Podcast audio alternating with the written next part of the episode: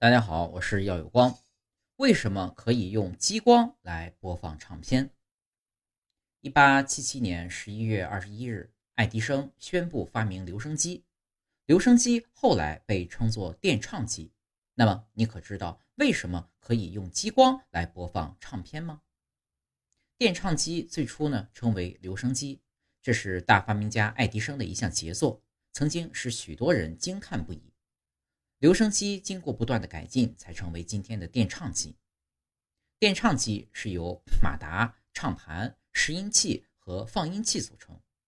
放音时，把唱片放在唱盘上，开动马达，带动唱盘和唱片一起匀速旋转，再在唱片上轻轻放下拾音器。唱片上有一圈圈记录声音的文道，拾音器上有一枚唱针。唱针在唱片文道里，随着唱片文道的变化产生振动，这种振动通过拾音器变为电信号，经放音器放大，记录在唱片里的声音就从扬声器里播放出来。用激光来播放唱片，原理和普通唱机很相似，但是所有的唱片和拾音器却大不相同。普通唱片文道很粗，肉眼也看得清。一张唱片上能记录的信息量很少，而激光唱片的模板是用激光精细加工技术将信息刻制在金属膜上的。制作的时候呢，把激光聚集成不到一微米的点，同时把声音等信号转换成数字编码，控制激光在金属薄膜上打出一圈圈代表零或一的刻痕。这种纹道只有零点四微米宽，刻痕为一微米左右。纹道之间间隔只有一点七微米，大约是头发丝的四十分之一。金属薄膜只有零点一六微米左右。激光唱片像一般唱片一样，可以用模板压制的方法大量生产，只是技术上精细得多。这样制成的唱片表面看不出有纹道和刻痕，透过它表面涂覆的薄薄一层的塑料保护膜，看到的是绚丽异常的五彩光芒。